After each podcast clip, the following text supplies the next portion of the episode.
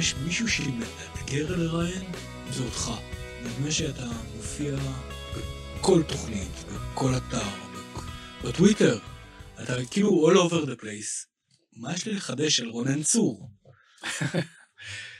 אה, טוב, אז זה האתגר שלך הבוקר מולי. האמת היא שכן. טוב, גילוי נאות, אני הייתי שכיר שלך לפני מיליון שנים בערך. שכחתי מזה. כשעוד הייתי קרח, אוקיי. מאז צמח לי שיער. אה, בוא נתחיל בהתחלה. חבר כנסת. איך חבר כנסת הופך להיות בעצם יועץ תקשורת ומשבריסט? טוב, אתה פותח את זה בדרך הכי לא צפויה, אז אני... הכי הגיונית כרונולוגית. כן, אז להיות חבר כנסת היה חלק מחלום. חלום, אה, חלום ילדות, אתה יודע, כל ילד יש לו את החלומות שלו, אז זה היה החלום המוזר שלי. אוקיי. Okay. אבל הוא בא ממקום מסוים, הוא בא ממקום שכשהייתי בגיל מאוד צעיר, עוד לא ידעתי לנסח לעצמי שמה שמעניין אותי בחיים זה עולם ההשפעה. אבל כן הייתי מהילדים האלה, שהיום קוראים להם גיקים, שמאוד התעניינו במה שקורה בארץ ובעולם, והעמודים שהם היו קוראים בבוקר זה היו עמודי החדשות ולא עמודי הספורט, ולא הרכילות, ועולם התוכן הזה של מה שקורה בארץ ובעולם מאוד עניין אותי כל הזמן. ובאיזשהו שלב פיתחתי את החלום הזה של להיות במוקד ההשפעה הלאומי. אוקיי. Okay. אז אה, סללתי את הדרך להיות חבר כנסת בגיל יחסית צעיר, 32 אני חושב, אה, ואני חייב לספר לך אנקדוטה מהרגע שבו סיימתי את ההשבעה. וירדתי מדוכן הנאומים אחרי הנאום הראשון, והתיישבתי על הכיסא, ואמרתי לעצמי, סיימתי. זהו, אני לא צריך... האירוע הסתיים, אז אני יכול עכשיו להתפטר ולהמשיך ליעדים הבאים בחיים. אז אמנם הייתי תקופה קצרה בכנסת, ואולי אני עוד אחזור אליה מתישהו בעתיד. באמת? אולי. אוקיי, הנה, יש לנו כבר כותרת ראשונה. אולי. כנסת, מפלגת העבודה. אתה יודע, אני חייב לשאול, כי אני בא מעולם מאוד אופורטוניסטי. אה, אני לא יודע איך זה אצלך, אבל זה שינה באיזה מפלגה, או שלהיות חבר כנסת היה התכלית של הכל? לא, לא, ברור שזה שינה. אני אה, מאוד לא אוהב את הרעיון של מנהיגים מודולריים, שהם יכולים להיות מנהיגים במפלגת העבודה או בכחול לבן. לחילופין, אם יש הצעה טובה מימינה, אז זה גם בסדר. אה, אנשים צריכים להיות עם איזשהו עמוד שדרה ערכי. ערכי. כלומר, מה אתה מאמין בו? האם אתה באמת חושב שהדעות שלך יכולות להיות פזורות על כל פלטפורמה פוליטית, או שהן באמת דעות אמיתיות שבאות ממקום עמוק של אה, תפיסת עולם, של שליחות מסוימת, של רצון לשנות דברים לפי העקרונות שעליהן אה, גדלת או התפתחת. ואם יש לך כאלה, והן מוצקות והן אמיתיות, אז אתה יכול להיות רק בפלטפורמה שמותאמת להם ולא פזור על כל הפלטפורמות הפוליטיות. יש אנשים שמשנים את הדעות שלהם, וזה בסדר, אבל גם אז צריך לומר ביושר, היו לי דעות כאלה, גיליתי עם הזמן, אני או השתניתי עם הזמן. קורא את כל החוזרים בתשובה לכל כיוון אפשרי. יש בזה משהו מאוד uh, סליזי בעיניי, בשינוי, בווידוי של uh, חטאתי, אביתי, פשעתי ועכשיו אני מתוקן. תראה, זאת נקודה שאפשר להתווכח עליה. יש את האנשים הפוליטיים שהדעה שלהם משתנה בהתאם לאינטרס רגעי. כלומר, אני נמצא בפלטפורמה פוליטית לא כל כך מוצלחת, מציעים לי עכשיו מקום בפלטפורמה פוליטית אחרת, שהיא שונה לחלוטין, ואני מוצא במקום. וזה בעיניי אה, פגם אידיאולוגי. יש אנשים שיש להם תהליך של שינוי. אתה יכול להסתכל למשל על איווט ליברמן. איווט ליברמן עבר תהליך של שינוי. מאוד הדרגתי. מאוד הדרגתי, מינורי, נכון. מאוד ב... בדיוק. מאוד הדרגתי, מאוד מינורי, מאוד איטי.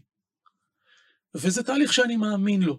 אפילו דמות שהיום היא פרשנית בערוץ 13, חיים רמון, עם כל ההקשרים שאנחנו מכירים, היה בן אדם שבא מהשמינייה של מפלגת העבודה הידועה, חגי מירום, אברום בורג, אנשים עם אידיאולוגיית שמאל מאוד אה, רדיקלית, ועבר להיות אה, כמעט ביביסט. אבל אתה יכול להבין מה קרה. הוא עבר אירוע משפטי טראומטי. בוא, אה, אה, אנחנו לא ניכנס ל... ששינה את עמדותיו. אני אגב אה, לא מסכים לשום דבר ממה שזה, אבל אני יכול להגיד לעצמי, הבן אדם עבר, עבר תהליך שאני יכול להבין מה קרה שם. אתה יודע, אני רוצה דווקא באמת להתקרב עליו לחצי שנייה, כי במסגרת של הניסיון שלו לנקות את שמו, איכשהו יושב ומהדהד כל הזמן את אותה סיטואציה. Mm-hmm. אני קורא אותו בטוויטר, אני רואה את הריטבוטים שלו, אני רואה את התכנים שלו, איכשהו הוא כל הזמן מעצים את זה. וזה מביא אותי אליך, האמת, ברמה הזו של, אתה מנהל משברים. כן. האם לא יותר הגיוני לבוא ולתת למשהו לשקוע? אנחנו חיים במדינה שיש בה כל שעה מהדורת חדשות, כל רגע ניוז אחר. למה אני צריך מישהו כמוך? תן לזה למות, ויהיה אידיוט אחר שיקפוץ. תראה, פצע נפשי הוא לא שונה מפצע פיזי. ו... ואנחנו יודעים שפצעים נפשיים, בניגוד אגב לפצעים פיזיים, לא בהכרח מגלידים באותה מהירות שהפצע הפיזי אה, מגליד. ו... השאלה אם אגו זה פצע נפשי. פגיעה באגו היא פצע נפשי. פגיעה באגו יכולה להיות מאוד מאוד כואבת, ואם רגע נהיה פסיכולוגים לרגע, פסיכולוגים בגרוש לרגע, של מה שעובר חיים רמון, אז חיים רמון סוחב איתו פצע. פצע נפשי, ואנחנו רואים מה שאתה תיארת כציוצים, כפוסטים, כהדהודים. הוא כל הזמן מזכיר שזה מה שהוא עשה. ואתה אומר לעצמך, לו הוא היה יושב עם מנהלי משברים, בין אם זה אתה או בין אם זה אני, היינו אומרים לו, תשמע חביבי, אתה מחולל לעצמך משבר מתמשך, תעזוב את זה. אתה משרת את האינטרס של היריבים שלך. אותך. תעזוב את זה.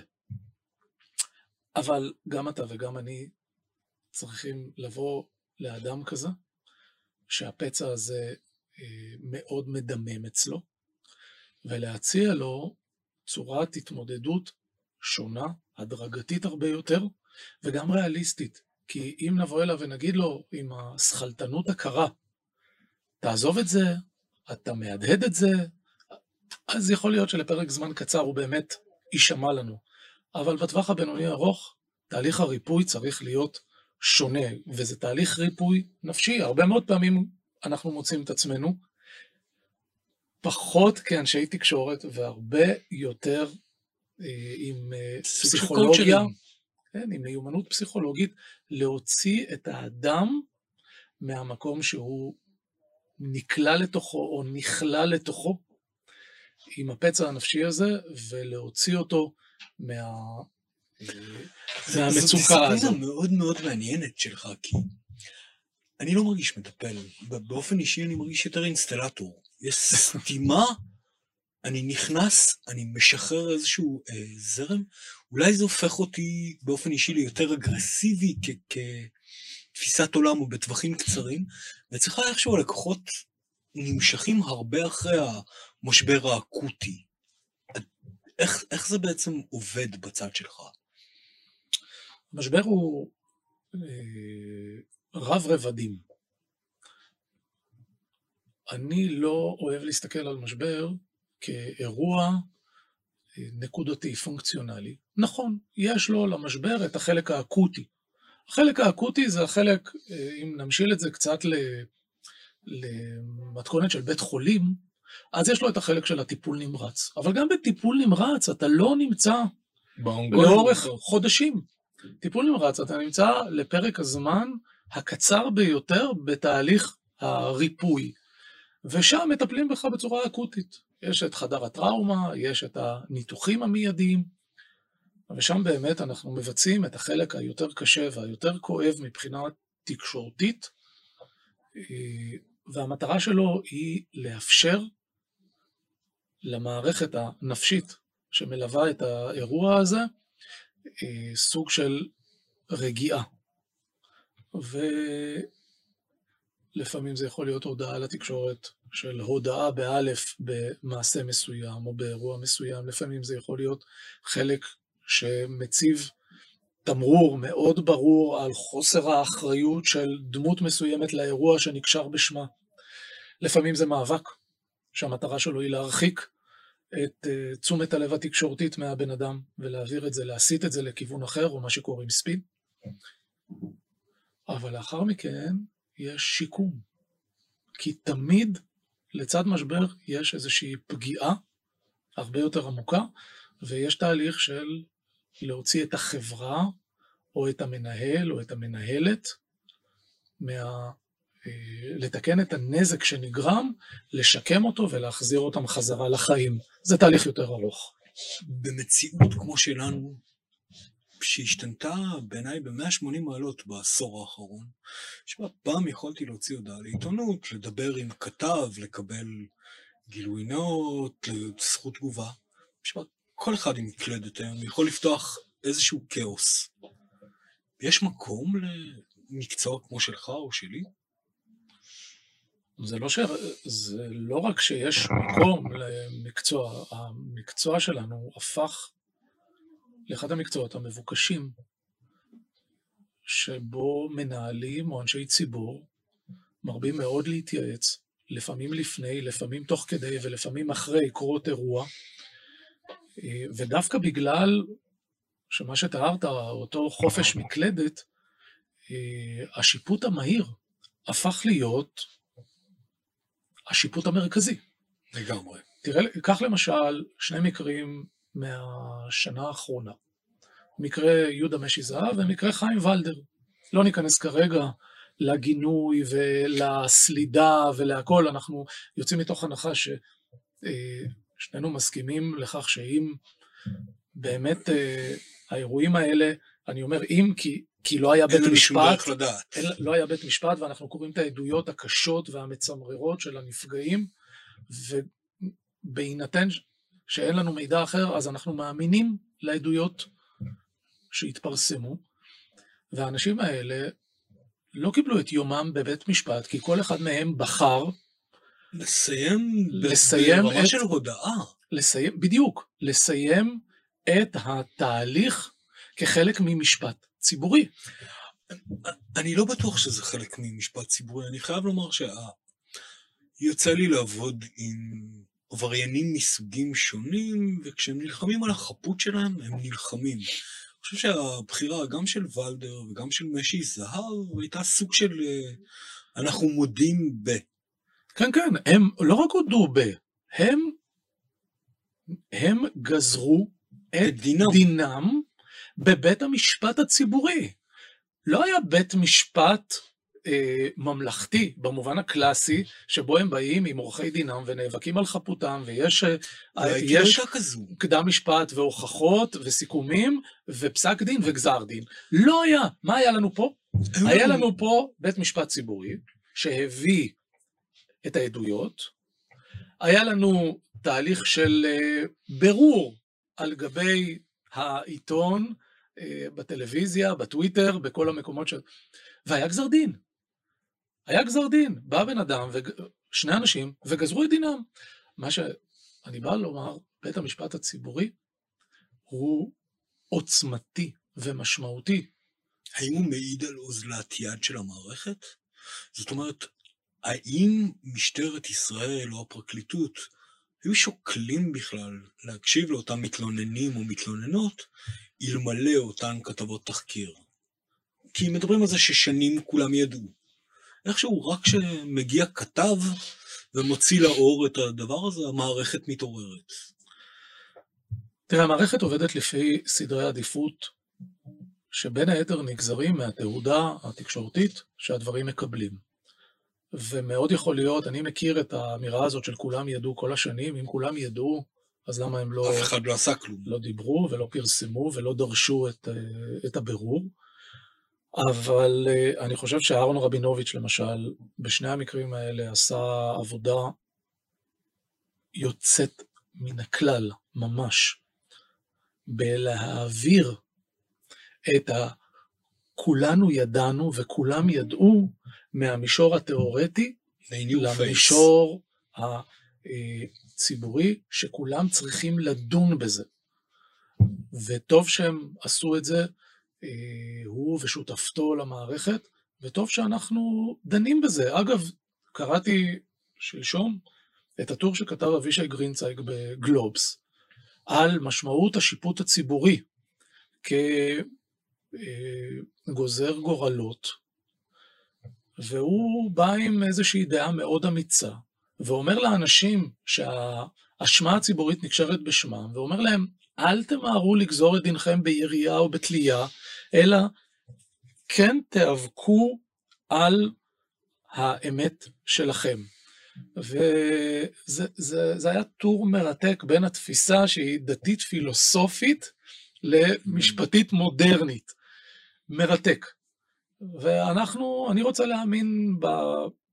אני מאוד רוצה להאמין בכך שגם אה, אנשים שחטאו, מגיע להם משפט צדק, ואחר כך לא גם מגיע להם גזר ש... דין, אה, גזר דין, אה, גזר דין אמיתי, ולא גזר הדין שבו הם גוזרים את דינם. אתה יודע, מערכת המשפט מבוססת על זה שאדם חף מפשע עד שהוכח אחרת, ובמציאות שלנו זה בדיוק הפוך. הוא אשם אלא אם כן הוכיחו את חפותו. אני רואה את ההתנהלות בבתי משפט אה, בהקשר הזה של אה, תיקים שיש להם הדהוד משמעותי. תיקים שיש בהם אה, ליווי של יועץ תקשורת, מקבלים יחס מאוד שונה. אפילו סתם ברמת האנקדוטה, תסתכל על רמת ה live טוויטים שיש עכשיו מהעדויות במשפט נתניהו. השנה הראשונה בלימודי משפטים, מדברים על סוב יודיצה בתור הבסיס של הכל. ואיפשהו זה הלך לאיבוד. נדמה שאנחנו כ- כציבור, ובטח ובטח כמי שיש לו קשרים עם התקשורת, יכולים לחרוץ דינים. והשאלה היא, איך ישנים ככה? אתה מבליע משהו שאני לא כל כך מסכים לו. האמירה שאנחנו יכולים לחרוץ דינים היא בעיניי אה, מוקצנת. אנחנו okay. יכולים להשפיע. ואני מעדיף להסתכל על עצמי בניהול משברים כמי שמשפיע על היכולת להבטיח משפט צדק. אני לא תופס את עצמי כמי שיש בכוחו לגזור דינים. שיש לך לא מעט השפעה בהליכים משפטיים מסוימים, ברמה, לא מכיר שופט שלא רוצה כותרת של החלטה אמיצה של כבוד השופט. אז אני, אני מסכים איתך ששופטים אוהבים את השם שלהם בכלי התקשורת, אוהבים תמונה מחמיאה, אוהבים אה, את, אה, את מחיאות הכפיים הציבוריות, ודווקא אלה שלא זורמים עם הנרטיב הפופוליסטי, הם בהרבה מאוד מקרים השופטים המוערכים. כיוון שגם דעת הקהל וגם ההמון יודע להעריך שופט אמיץ. גם אם, זה, גם אם זה, זו פסיקה שהיא לא בהכרח מרצה את קולות ההמון, כי זה הקל ביותר, ואגב זה הפחות מוערך. אז לא שצריכים לפסוק כל הזמן פסיקה שהיא נגד ה... צריכים לפסוק את מה שבאמת ראוי. אני, אני לא חושב שהיכולת שלי היא לגזור דינים, אבל אני כן חושב שהיכולת שלי להביא בפני בית המשפט הציבורי לפחות, ואין ספק שהוא גולש גם לבית המשפט הממלכתי, הדיון הזה, להביא את המסכת כולה, השלמה, לדיון, היא, היא היכולת האמיתית. כי כאשר אנחנו נתקלים במשפטים, בחד צדדיות מובהקת, של הזירה הציבורית, זה התפקיד שלנו לדעת לאזן את זה. הדוגמה הקיצונית ביותר הייתה במשפט קצב, כשב-2007 נכנסתי לתמונה חצי שנה אחרי שהפרשה פרצה, העיסוק היה חד צדדי לחלוטין. לא היה שום קול שהשמיע את הצד השני. גם לא, היה, לא הייתה נכונות לקשב בכלל, להשמיע את הנכונות של הצד, את הקול של הצד השני. אני יודע את זה כי כשאני פניתי לעיתונאים, אז גם אלה שהיו מוכנים לשמוע פחדו מהתגובה הציבורית אם הם יעזו להשמיע את קולו של הצד השני. ואז נולד הרעיון של הנאום המפורסם בבית הנשיא. ומה קרה? אחרי הנאום הזה, זה התחיל איכשהו להתאזן. ארבעה חודשים לאחר מכן, הגיעה עסקת טיעון. הגיעה עסקת טיעון שהדהימה את כולם, והיא נולדה כיוון שבפרקליטות התחילו לשמוע צורה יותר הוליסטית, מלאה, של מורכבות הפרשה הזו. מהצד השני, אני לא יודע אם אתה זוכר, אבל אני הייתי שם בתוך האולם בנאום השני. הייתי אז יועץ תקשורת ממש בהתחלה, והיינו קבוצה שלמה, אני זוכר, בערך בעשר וחצי, רבע לאחת עשרה, אתה עלית על הביואיק, ואז כולנו קיבלנו טינג קטן, היינו שבעה או שמונה חבר'ה שם, קיבלנו טינג קטן עם הודעה קצרה ולקונית שלך, שבאה ואומרת שאנחנו מפסיקים לטפל בתיק. אתה מדבר על הנאום השני. על הנאום השני, על הנאום השני, על זה אני מדבר. אני דיברתי על הנאום הראשון. הנאום הראשון, אני אומר, עברו ארבעה חודשים, הגיעה עסקת הטיעון. עסקת הטיעון, לא, בוא רגע נעשה סדר בזמנים. עסקת הטיעון התקבלה, משה קצב חתם עליה, הסכים להודות, ושבועיים אחרי כן חזר בו, בזמן שהוא היה צריך לאשר את עסקת הטיעון בבית המשפט.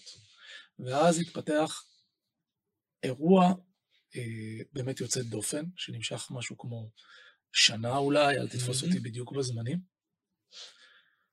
ובעקבות אה, מידע מסוים שקיבלנו לידינו, הוחלט לכנס את מסיבת העיתונאים השנייה, שהייתה אמורה לחשוף אה, איזשהו מידע באמת יוצא דופן אה, בנוגע לדרך שבה הפרקליטות נהגה במשפט הזה. ומשה קצב הפר סיכום יחד איתנו, ומסיבת העיתונאים הזאת שנועדה להימשך פרק זמן מאוד קצר ולהדהד מסר מסוים, פשוט נשברו בה כל הכללים. ו... כן, זה היה, אני זוכר, ואז החלטנו להתפטר. כן, ואז החלטנו להתפטר. אבל זה שני מקרים שונים. בכוונה כרכתי אותם כי אני חושב שרמת הנתק הרגשי שנדרשת ממנהל המשברים היא, היא על גבול האספרגר. וזה, יש לך לקוחות שאתה אוהב? שאכפת לך מהם? או שזאת רק עבודה? אני לא אקח לקוח שלא אכפת לי ממנו. לא, לא, שאלתי אם אתה אוהב לקוחות מסוימים. אמ, תראה, המילה אוהב, אני שומר אותה למקומות יותר אה, אישיים, אני לא מערבב אה, רגשות מסוג אהבה בעבודה. אני לוקח אך ורק לקוחות שיש לי חיבור ואמפתיה לסיפור שלהם, אני יכול להזדהות איתו, ואני יכול לייצג אותם עם תחושה מלאה של אה, אמונה ב, במה שהם אומרים. אני לא אקח לקוחות שאין לי חיבור רגשי איתם, שאני לא מסוגל לייצג אותם. ואם נוצר, נוצרה סיטואציה שבמעלה הדרך מחלוקת או, או אה, איזושהי הבנה השפיעה על זה, אז אנחנו יכולים גם להיפרד, הכל בסדר. אתה לא- נפרד לא... מלקוחות? כן, קרה לי. קרה לי מקומות שבהם גיליתי ש... לא נאמרה לי אמת, או היה ניסיון להשתמש במוניטין שלי בצורה פסולה, אז נפרדתי. אתה יודע, אני קורא את הטקסטים עליך ואתה נתפס כאדם מאוד אגרסיבי ומאוד כוחני. ו... מצד שני אני יושב והשיחה מאוד נעימה והטונים מאוד רכים ומאוד מנומסים. הפער הזה, זה, זו תדמית? זה יח"צ או שזה באמת האיש מאחורי? אמ, תראה, אני הרבה פעמים נתקל בשאלה הזו, ואני מסרב לנסות להצדיק את הדימוי או את המוניטין בהתנהגות אמ, בריונית. א', אני, א', אין לי את זה. אמ, מצד שני, בפרקטיקה, לפעמים אני נדרש להפעיל הרבה מאוד כוח ועוצמה כדי להשפיע על דרך הצגת סיפור מסוים. והדרך לייצר את השינוי הזה, או העוצמות האלה, מחייבות לעשות פעולות שהן לפעמים אה, רועשות, מוקצנות, רדיקליות, והן אלה שקושרות את השם שלי עם קמפיינים אגרסיביים אה, ובוטים לפעמים, וזה חלק מהפרקטיקה הנדרשת. אבל אני חייב לומר לך משהו מולי, תראה, אם אתה מחר תגיע אליי תחת מתקפה של יריבים מסחריים, לא הייתי רוצה איש מנומס בצד שלי. או של יריבים אה, אישיים, או כל אחד, ו, ו, והגל הזה היה שוטף את חייך, והיית בא אליי והייתי מחליט לקחת את המשימה הזו על עצמי, אז הייתי נדרש, כמו מטוס שצריך להמריא, להפעיל את כל המנועים בעוצמה הגבוהה ביותר, כדי לאפשר לסיפור שלך להמריא וכדי שכולם יראו אותו. וכשאתה מפעיל את המנועים האלה בכל העוצמה, יש רעש, יש אבק, יש רוח, ואלה החיים. אני לא מחפש להיות מנומס בעבודה. יוצא לך לטעות? הרי בסוף זה לא מדע מדויק. אנחנו עובדים עם כל המשאבים הרגשיים, שכליים, נפשיים שלנו, ולא תמיד זה עובד. תראה, הייתי מאוד רוצה להגיד לך שלא יוצא לי לטעות, אבל אני מזמן גיליתי שגם אני בן אדם, ואני טועה, והחוכמה היא לא להתבוסס בטעות, החוכמה היא לגלות את הטעות לפני שהיא גורמת נזק. שהיא מתפוצצת. לפני שהיא גורמת נזק, ולתקן אותה. וככל שאתה צובר יותר ידע וניסיון, אז לפעמים, אני יכול לספר לך על איזשהו תהליך שאני עובר עם עצמי, אני לפעמים מתאהב ב, ברעיון, ברעיון, או באסטרטגיה מסוימת, אבל איזשהו קול פנימי, כל הזמן מנקר לי כזה ואומר לי, אתה נכנס למרחב של טעות, וגם אם זה מוצא חן בעיניך, וגם אם אתה יודע שזה יעשה המון רעש, ואתה יודע שזה יחולל דיון, הזמן הקצר של ההנאה מהסיפור אה, יתחלף חיש מהר בביקורת קטלנית שתטביע את כל ההישג הזה ב... אה, באיזשהו רעש שלילי ומיותר. ואני נאלץ לפעמים אה, להתבאס ולשנות את, ה... את העניין. אז זה הניסיון, אבל קורה גם שיש טעויות. יש לנו הרי יכולות לזהות היום מהר מאוד מתי עשינו טעות לפי התגובה ולתקן אותה. שיח מהיר. בדיוק. אגב, אני חושב שאחד מהדברים הכי איומים שקורים לי באופן אישית, זה שהמשבר האמיתי לא מגיע כשהלקוח מגיע אליי, אלא כשהוא מתחיל להאמין למה שכתוב עליו בתקשורת. זאת אומרת, הנקודת כשל מגיעה אחרי שלושה חודשים של עבודה. איך אתה מונע דבר כזה? איך אתה מגיע למצב שבו הלקוח זוכר שזה תהליך וכלום לא נגמר? לקוח, קורה לו משהו נורא מעניין. כשאנחנו מצליחים להוציא אותו מטיפול נמרץ אה, תקשורתי, ומעבירים אותו למחלקת השיקום, אז במחלקת השיקום הוא מגלה פתאום כוחות חדשים, כי העבודה עושה את שלה, ופתאום האנשים שהתרחקו חוזרים, יורד. הווליום יורד, שיתופי פעולה חדשים מתחילים להירקם, והוא מרגיש שהוא חזר לחיים, והוא צובר ביטחון עצמי. וחלק מן הלקוחות לפעמים יכולים לקבל את ההחלטה שעכשיו הם כבר יכולים לצאת שהם ו... בחוץ. כן, האירוע מאחורינו. תפסיק להיות נודניק, תפסיק לדאוג, הכל בסדר. ויש את הרגע שבו אתה קורא ללקוח, מושיב אותו, וקצת מרים עליו את הקול, ומזהיר אותו, שתהליך הריפוי לא יסתיים. וזה הרבה פעמים סוג של פטה מורגנה תקשורתית.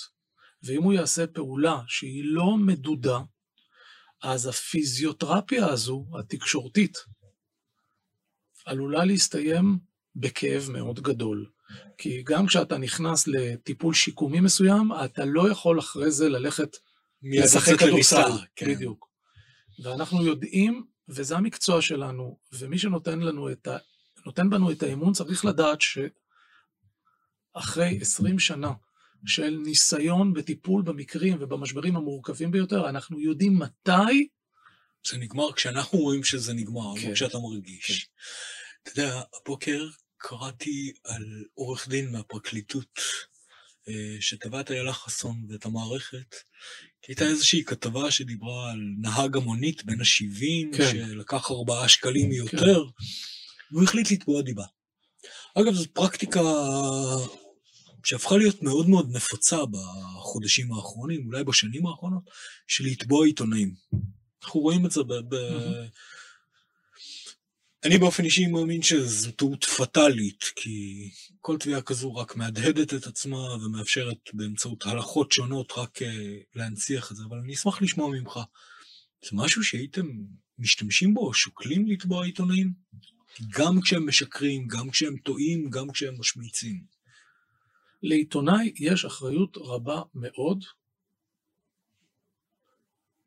לא לפרסם דברים שהם שקריים או לא מבוססים. מי שקיבל, ואתה ואני בחרנו שלא להיות עיתונאים, אלא בחרנו להיות אה, צוות הגנה. אמנם בצד התקשורתי, הרבה מאוד פעמים אנחנו עובדים עם הצד המשפטי, הידע המשפטי שלנו הוא רחב מאוד, אבל בחרנו לא להיות עיתונאים. ובחרנו לא להיות מחויבים לאינטרס הציבורי שהעיתונאי מחויב לו, ובחרנו לא להיות כפופים לאתיקה העיתונאית שהיא מאוד מחמירה. ולמה? כיוון שהעיתונאי נתפס כאדם אובייקטיבי, מחויב לאמת ומחויב לאינטרס הציבורי. ואם העיתונאי משתמש לרעה בכוח העצום שהוא קיבל לידיו, אז הוא חייב לתת על זה את הדין. וזה חלק מההגנות שהחוק קבע.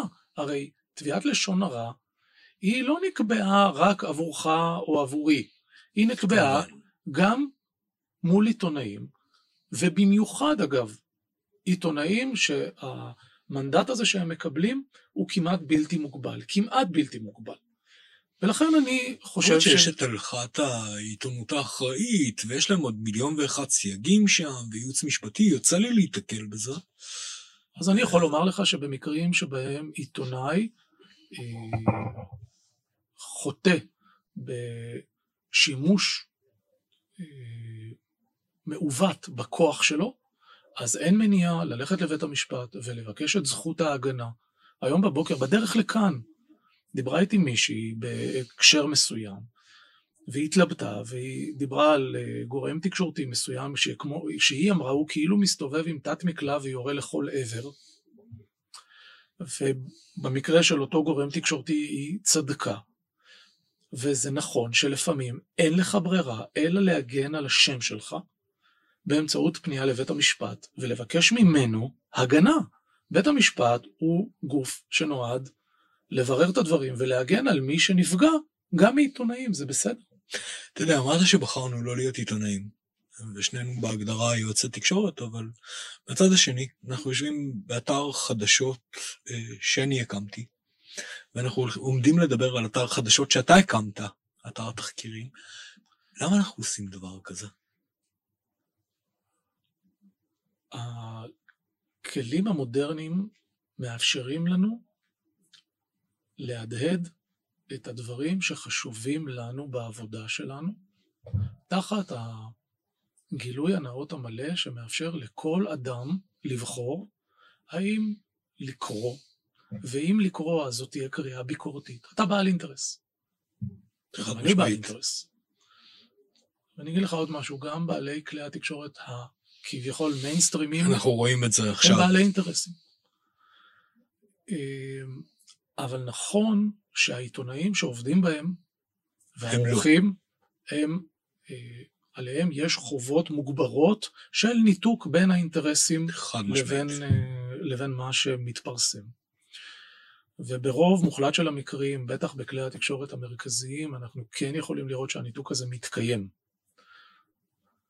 אבל אנחנו, אתה ואני בעלי אינטרס, ומי שבוחר לקרוא את האתרים שאתה הקמת, ואם אני אחליט להפעיל את צ'אנל, מה שעוד לא קיבלנו את ההחלטה, את אתר התחקירים שאנחנו, אז אני יכול לומר לך שכאשר הקיום של צ'אנל, של אתר התחקירים שאנחנו בנינו, נחשף, אז הלכו ישר לחפש האם נעשה גילוי נאות.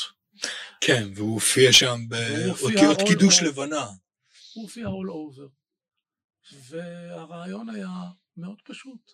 מי שרוצה, שיקרא, ומי שלא רוצה, שלא יקרא. אבל אתה יודע מה, מה, מה מפריע לי? אני יכול לומר לך משהו שמאוד מאוד מפריע לי. משהו שמאוד מאוד מפריע לי זה שיש היום אתרי תחקירים במדינת ישראל שלא עושים גילוי נאות מלא על הגורמים שעומדים מאחוריהם. ומי שעומד מאחוריהם מימן את האתרים האלה בכסף מזוהם. באמת? כן. ואת הגילוי הנאות הזה, יש עיתונאים שבשעה הזו שאתה ואני מדברים, מתהדרים בהרבה מאוד נוצות טהורות, קדושות, נקיות, בו בזמן שמאחוריהם עומדים גורמים שאת כספם השיגו ממקורות מפוקפקים, והם מטיפים לך ולי על יושרה.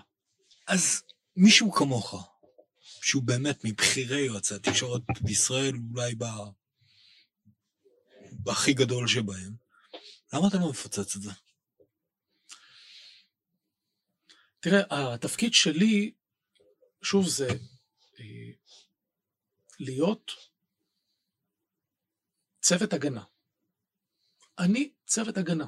אף פעם לא בחרת בפוזיציה של צוות התקפה?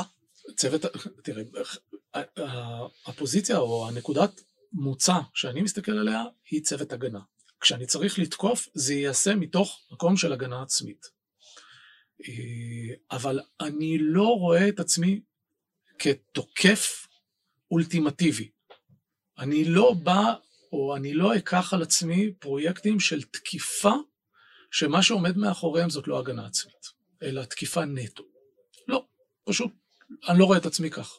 אני גם מרגיש שהיכולת תפקוד שלי תהיה פגומה אם אני אקח על עצמי סוג כזה של עבודה.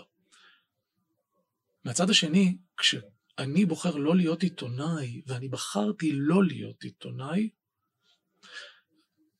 חל גם על המקרים האלה ששאלת אותי למה אתה בעצם לא חושף, כי זאת התפקיד של של. העיתונות. ואם עיתונאים יודעים את זה, וחלקם יודע את זה, ולא חושפים את זה, אז הם בוחרים להיות כמוך וכמוני. הם בוחרים להיות בעלי אינטרס, והם צריכים לקבל לעצמם, או לשאול את עצמם, אם הם יודעים מידע כזה, מדוע הם לא חושפים אותו. נראה לי שזאת הייתה אחת השיחות היותר מרתקות שהיו לי. שאלה אחרונה. יש לך צוות שמלווה אותך המון המון זמן. כן. אנחנו באחד מהמקצועות הכי שוחקים, הכי קשים, עם ברן רייט מוטרף. איך שאומרים עובדים בניהול משברים? או, זה קשה מאוד, זה קשה מאוד, כי ממד השחיקה הוא גבוה.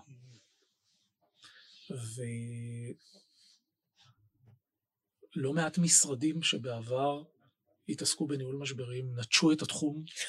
יש לא מעט אתרי אינטרנט של one man shows כאלה שפתאום מתהדרים בטייטל הזה. כן. אני, אני רואה את ה... כולנו יודעים... אני עושה צרכנות כן. וניהול משברים, כן. או כאלה. אוקיי, אבל אנחנו יודעים מי מנהל משברים באמת ב-day to day שלו, ואנחנו משרד שמתעסק בניהול משברים פר סה, כלומר זה, זאת ההתמחות שלנו, ואין כמעט אירוע משברי ביקום העסקי או הציבורי בישראל שלא עובר היום דרך המשרד.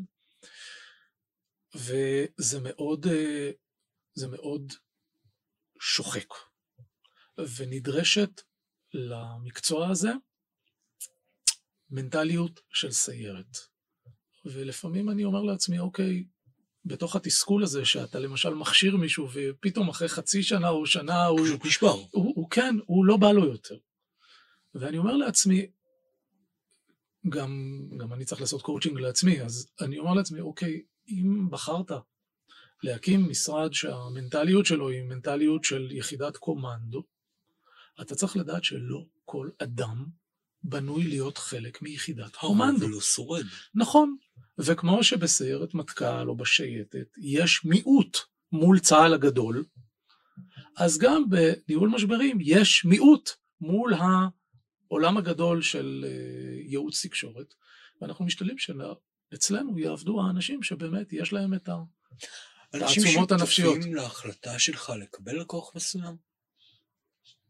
זאת אומרת, אם אחד העובדים שלך יבוא ויאמר לך, תשמע, רונן, זה, זה לקוח שהוא פישי, שהוא לא מסתדר עם האמות מוסר שלי, שאני לא...